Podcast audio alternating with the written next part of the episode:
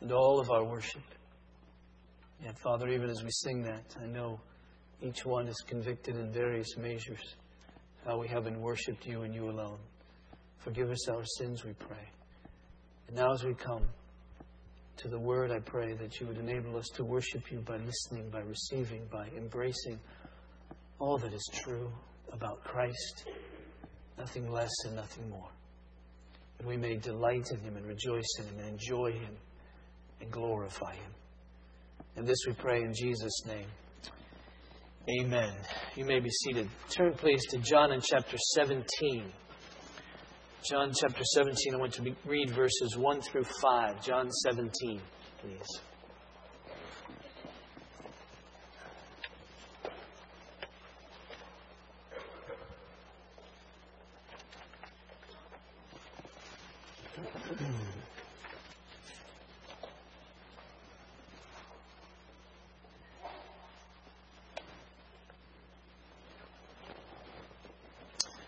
17, verse 1. Hear the word of God.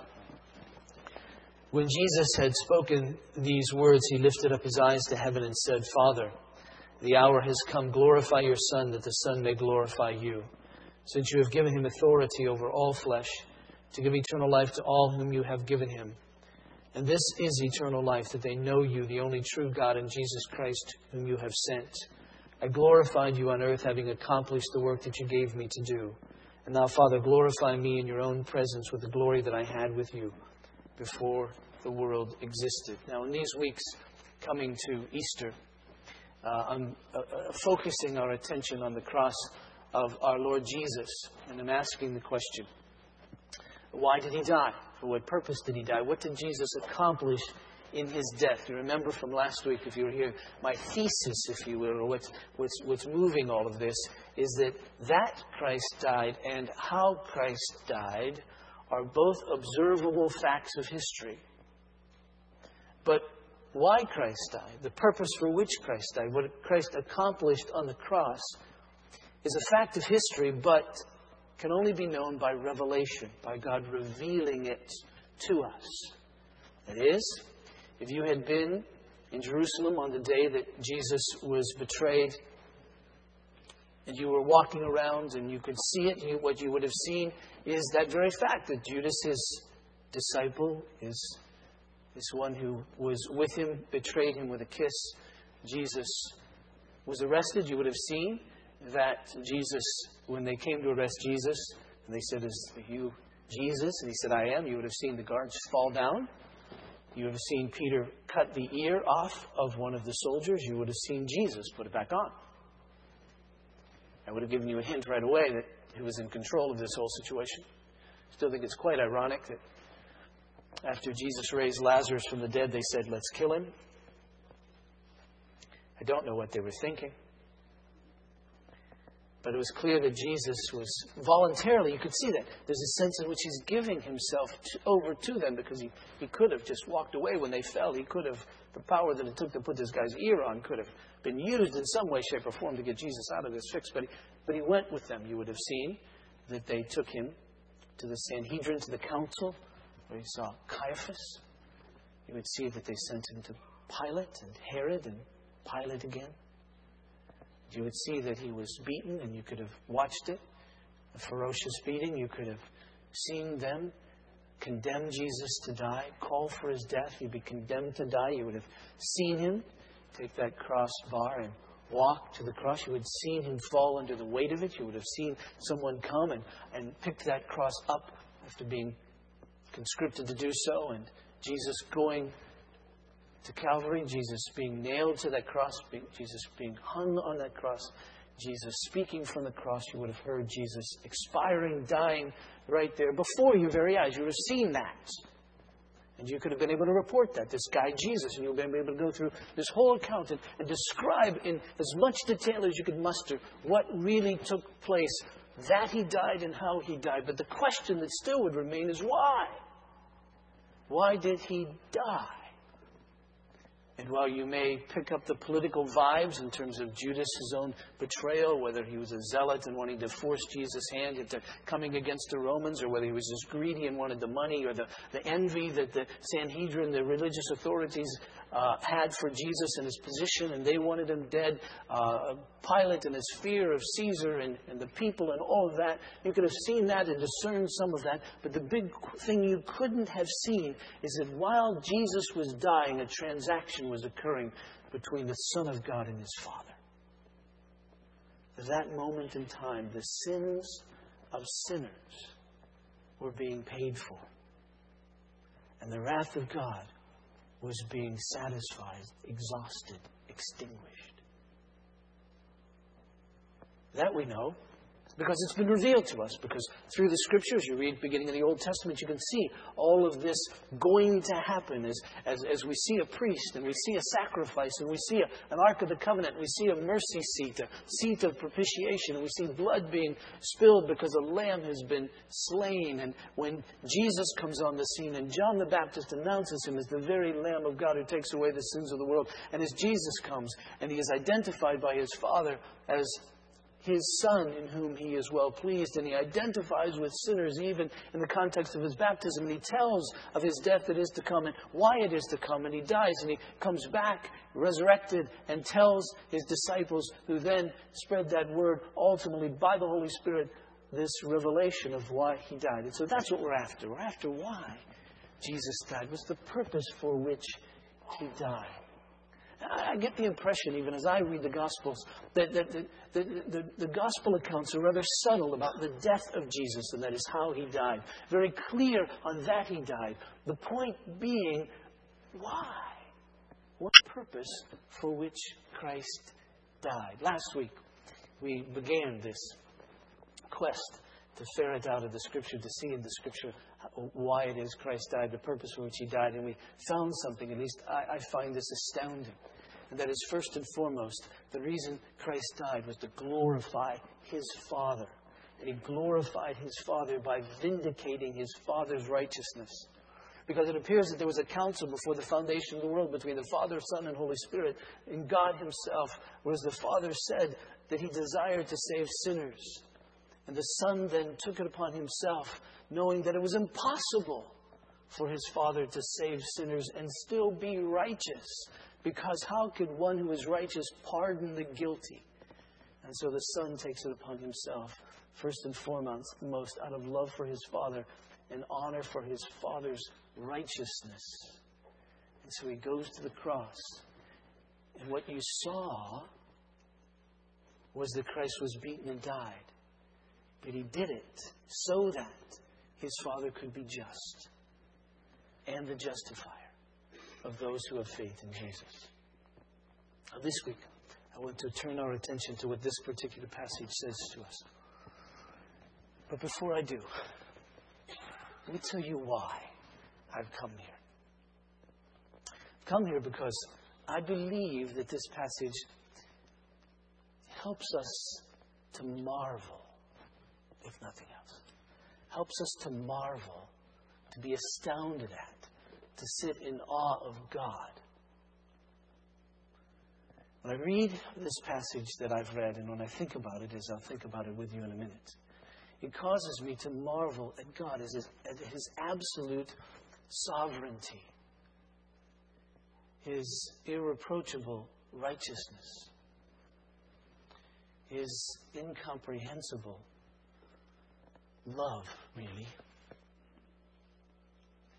And it causes me to marvel and well at my own salvation. I must confess to you, as I've confessed as long as you've known me, that I'm a flabbergasted Christian. By that I mean it's astounding to me that I have eternal life.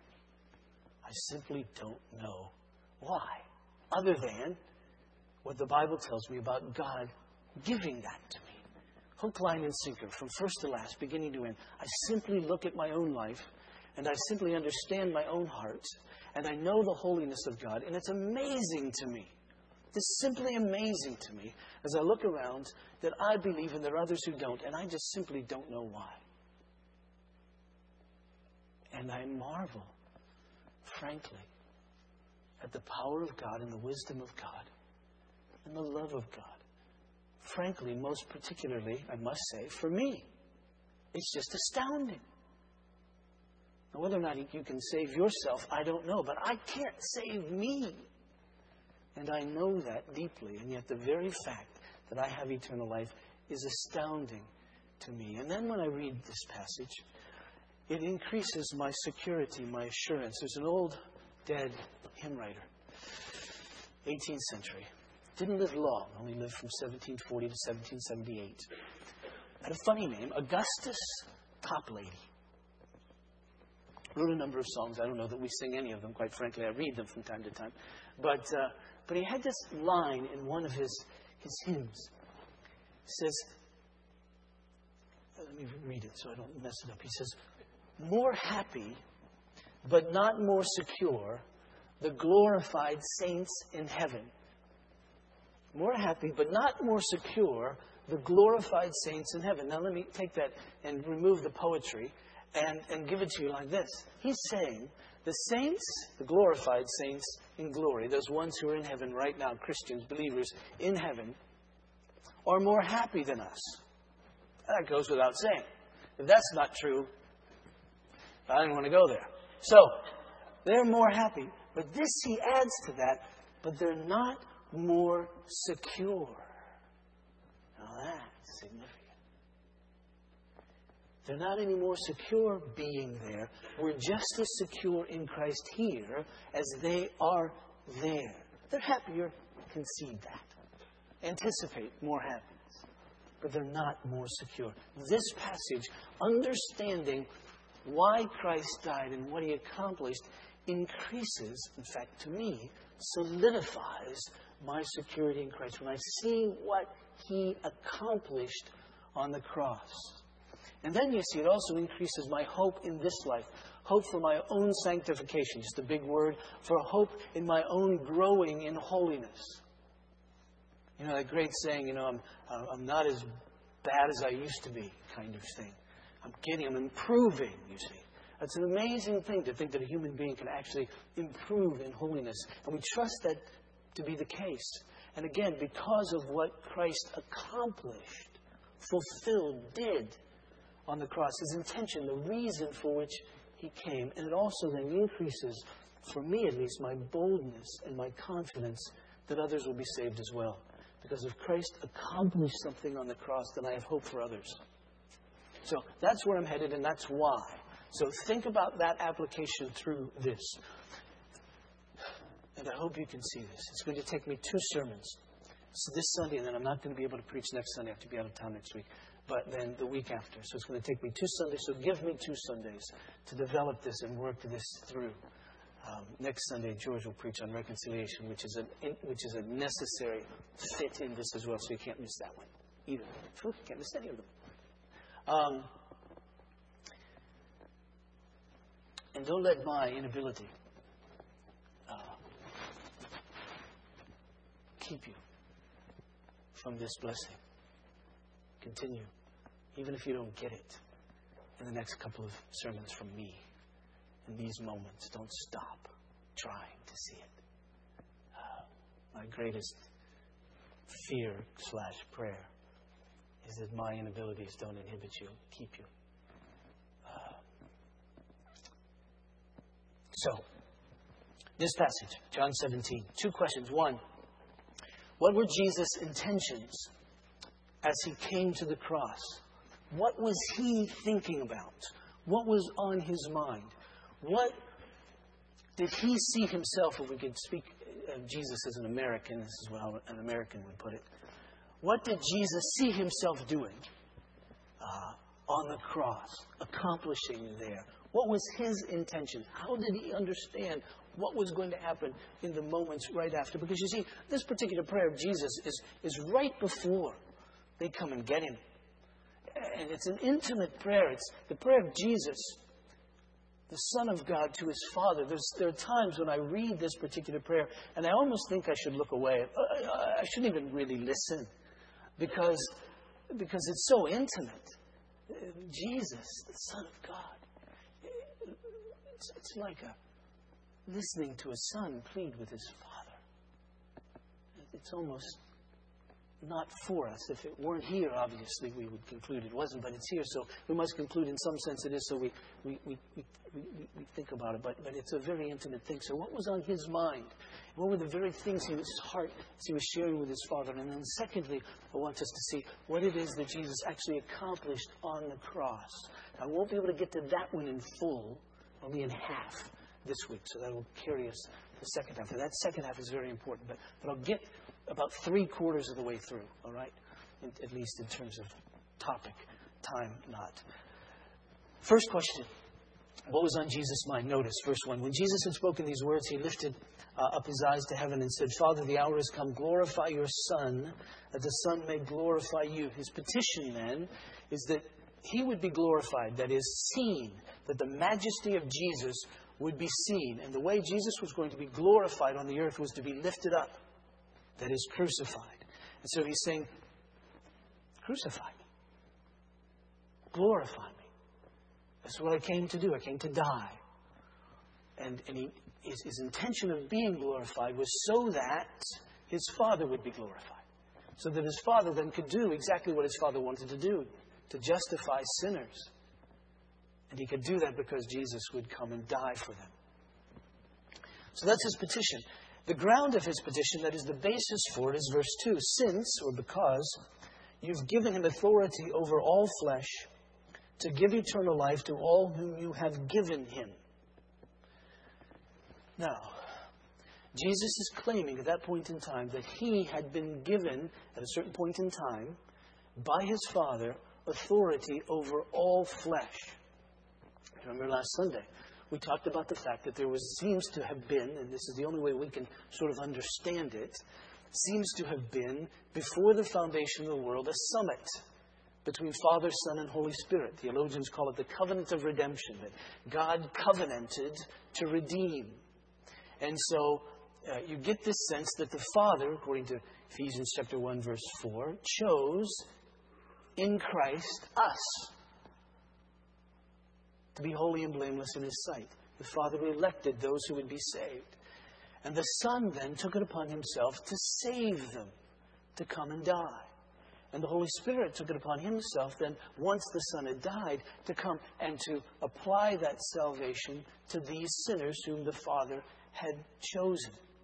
And so Jesus said, uh, You've given me, in that context, authority over all, uh, over all flesh. We see that, for instance, in, if you're quick, you can turn to these. Ephesians 1, uh, verse 10 simply says that, that, that, that, that all of history, all of God's plan, is to be summed up in Christ. That, that He's the, the consummation of everything. So he does have authority over all flesh. The scripture says in Ephesians 1:22 that God put all things under Jesus' feet and gave him head over all things. And so he's, he's, he has authority over all things. Psalm 2 says that the Father gives to the Son the nations as his inheritance. Jesus, you remember, in John chapter 5, claims that he has been given by the Father the authority to judge. His authority over all flesh, over everything, every human being, ever. He has authority over them. Jesus even said to himself, All authority has been given me in heaven and on earth. All authority has been given to me. Okay? So we see that. So he has authority over all flesh, but his intention isn't to give eternal life to all flesh. I don't know how else we could read this passage. He doesn't say, since you've given him authority over all flesh, to give eternal life to all flesh, to every single human being. That was never his intention. He says, I've come to give eternal life to all those you have given me. And all those he had been given by the Father wasn't everybody. We see that as this prayer develops, as very intimately the Father and Son are speaking of these high and lofty things, these things that we would never be able to know, these things that we wouldn't even be able to think and probably shouldn't think because they're beyond us. They're God kinds of thoughts, not human kinds of thoughts. We're not allowed to think these kinds of things unless the Father reveals them to us and says, Think like this. It's not up to us to think like this. It's up to Him to tell us what He's thinking.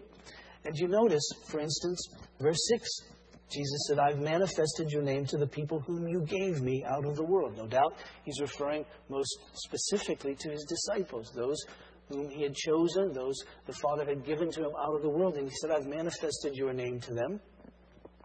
Then in uh, verse 9, he says, I am praying for them. I'm not praying for the world, but for those whom you have given me, for they are yours. Very specific intention, very specific group of people to whom Jesus was going to give eternal life. That's his thoughts as he's going to the cross.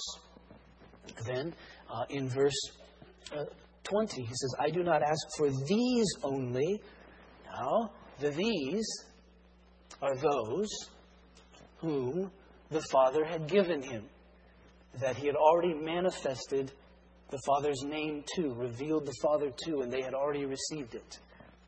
I do not ask for these only, but also for those who will believe in me through their word.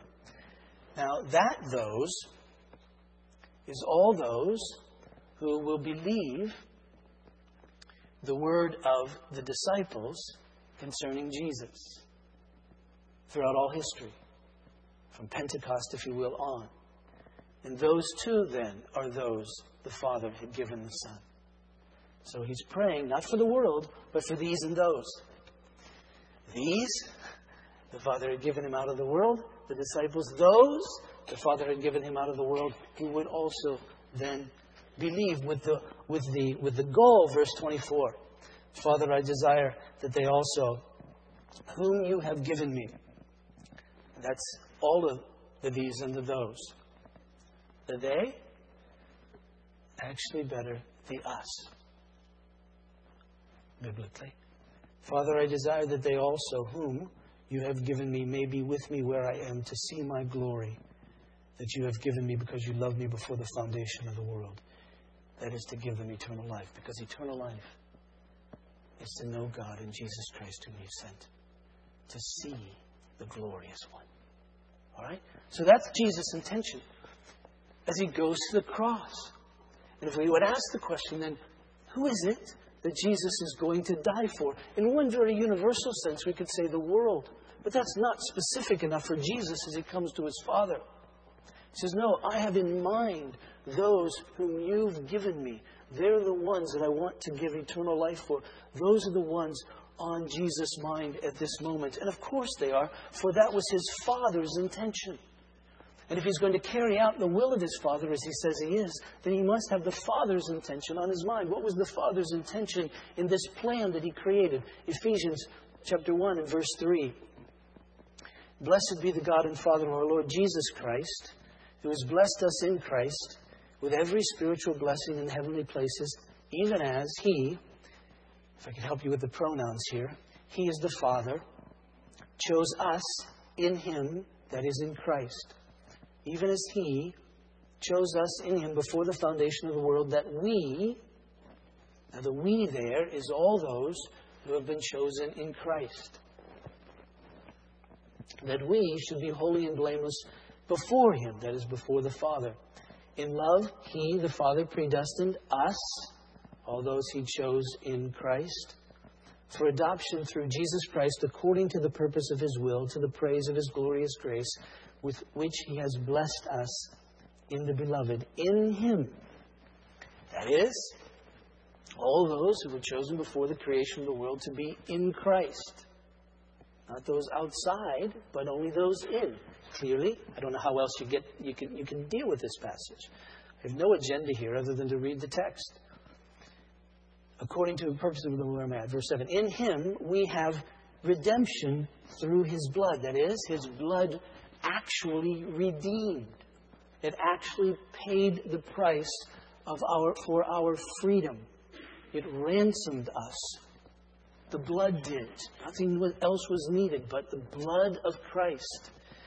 Since we were in Him, we have redemption through His blood, the forgiveness of our trespasses, according to the riches of His grace, which He lavished upon us in all wisdom and insight. That is consistent, for instance, with Romans and chapter 8 and verse 29. Speaks of God as well and what was happening in the cross. the intentions of the Father. For those whom He, that's the Father, foreknew, He also, the Father, predestined to be conformed to the image of His Son, in order that He might be the firstborn among many brothers. And those whom He predestined, He also called, and those whom He called, He also justified, and those whom He justified, He also glorified. And so He's saying there's a group of people that are going to ultimately be glorified. Who are those? Those are the people who have eternal life. Who are they? Those are the people who had been given to Jesus, who he had on his mind as he went to the cross, so that their eternal life would be secured, accomplished, gotten, won, whatever word you want to use there. It happened for those people and you understand, those are the same people then who would obviously, in the course of their life, be justified. Those are the same people who would be called in a special way. Those are the same people that who had been predestined, and those are the same people who God foreknew. Now, when the Bible says that He foreknew them, it doesn't mean He foreknew something about them. It doesn't say that. It doesn't say that God looked down the corridors of time and saw that these people would come to faith. It Does it say that he foreknew or he knew about them that they would have faith? It says he foreknew them. And when the Bible speaks of knowing, it means God was intimate with them. The scripture speaks of knowing someone. You know, we use this little euphemism of knowing someone in a biblical way. We know what that means. You know, there's an intimacy between the two. They were joined together. When God speaks of knowing us, it means He knew us. He was intimate with us. He had a relationship with us. He knew us particularly. Think about that. Don't get bogged down with all that stuff going through your head. Enjoy this if you're a believer in Christ. Think about the fact that before the foundation of the world, God knew you. Just, I don't care what, just get every other thought out of your mind for a minute and just enjoy that. Think about that. When I think about that, literally right now, cold chills go up and down my back.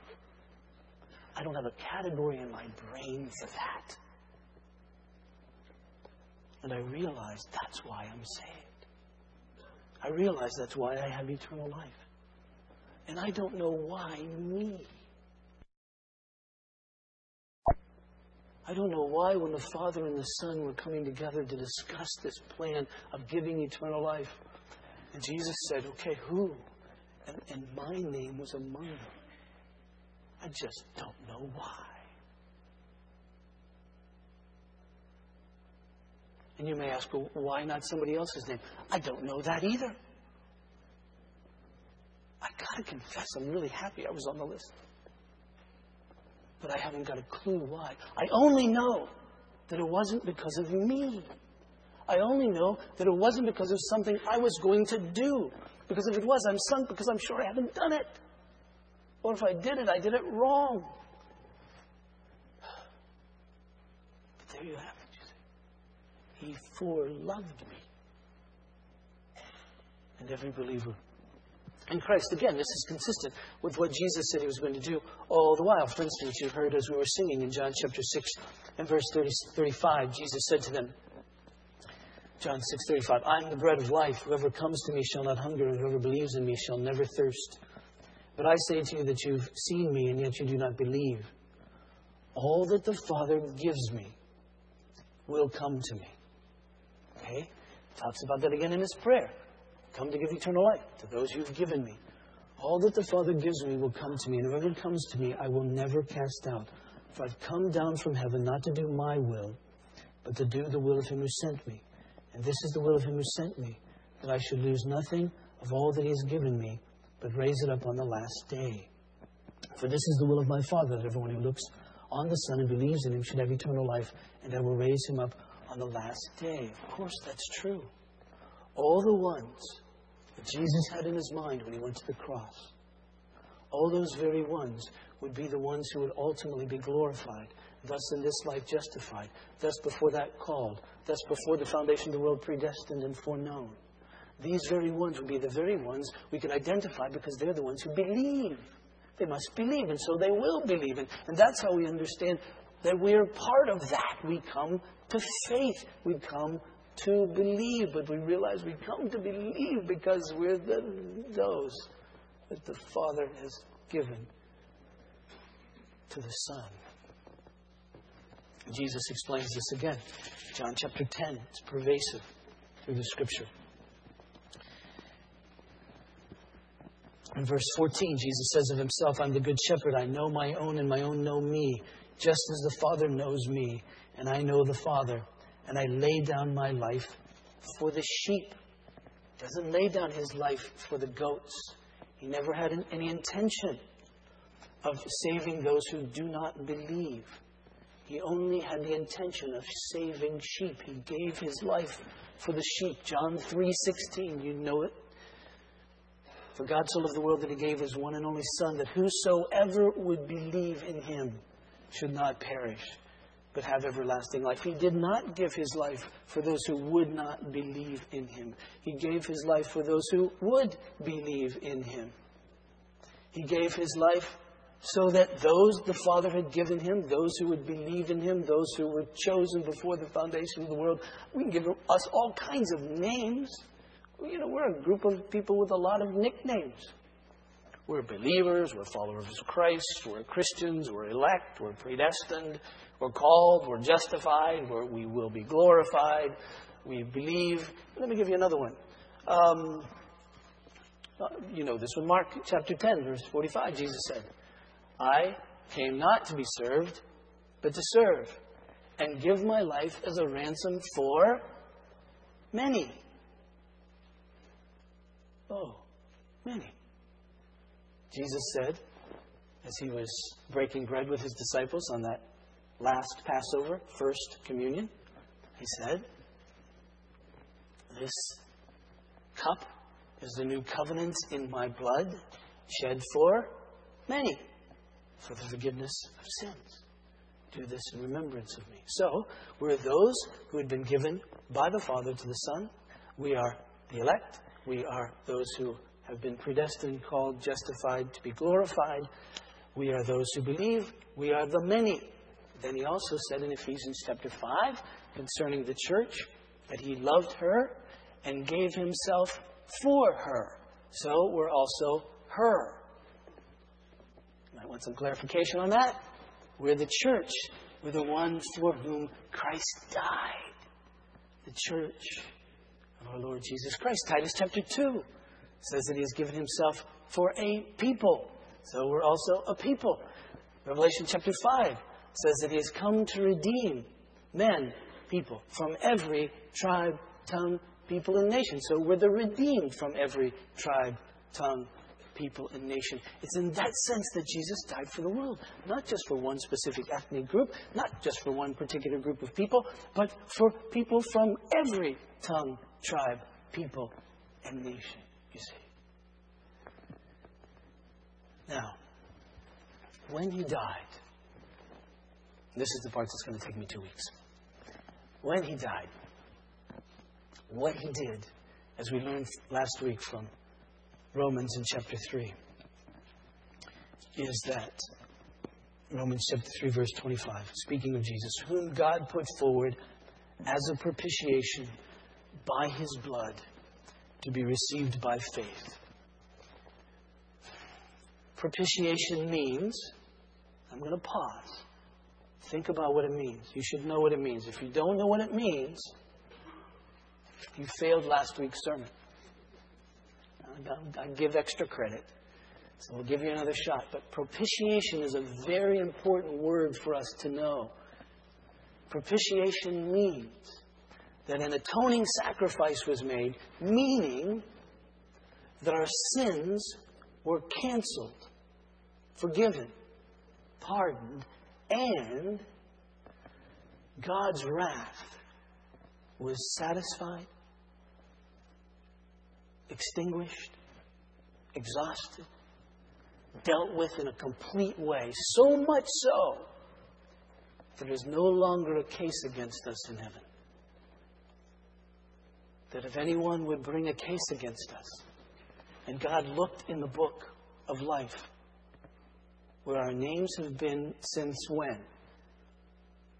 Since before the foundation of the world. Look in the book of life. There's no case pending, no debt outstanding. You see, once sins have been propitiated, they cannot be justly punished, for they have been justly punished.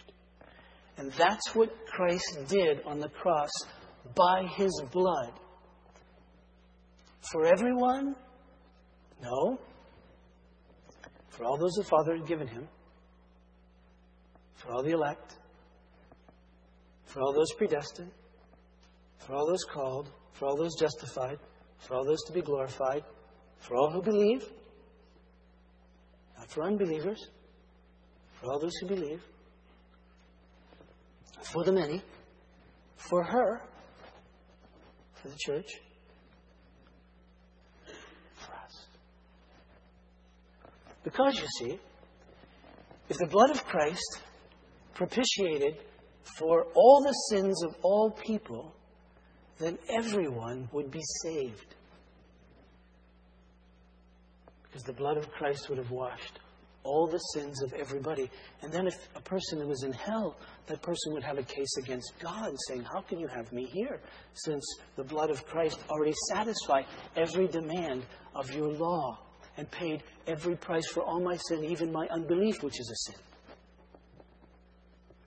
And so we realize that the blood of Christ was a propitiation for all the sins. Want to do this with me? For all those the Father had given the Son, for all the elect, for all the predestined, for all the called, for all the justified, for all those who would believe, for the many, for her, for us. You see? Now, why is that important? That's important because if you believe, then you can rest assured that there's nothing for you to do but rest.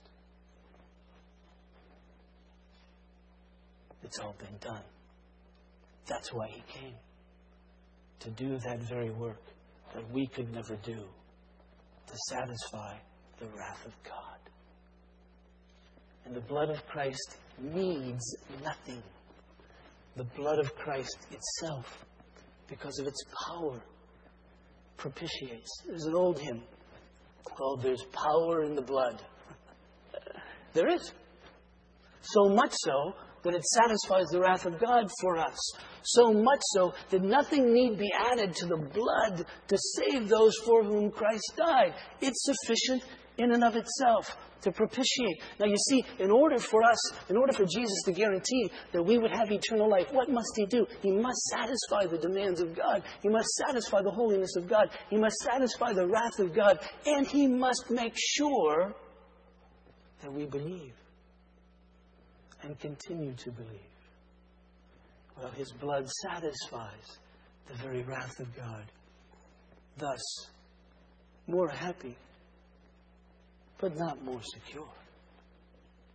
The glorified saints in heaven. We can't be more secure than when the blood of Christ has washed away our sins and has satisfied the wrath of God. But the question remains will we believe? Will those for whom Christ died believe? That will come. Let's pray. Father in heaven.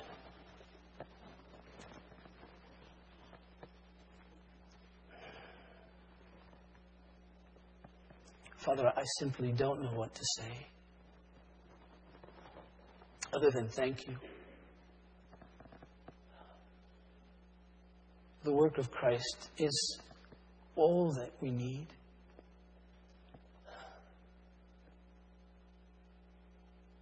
We thank you that He's come. And it boggles my mind to try to understand even 10% of this, I simply rest in it secure. Knowing that for reasons unknown to me, other than your love,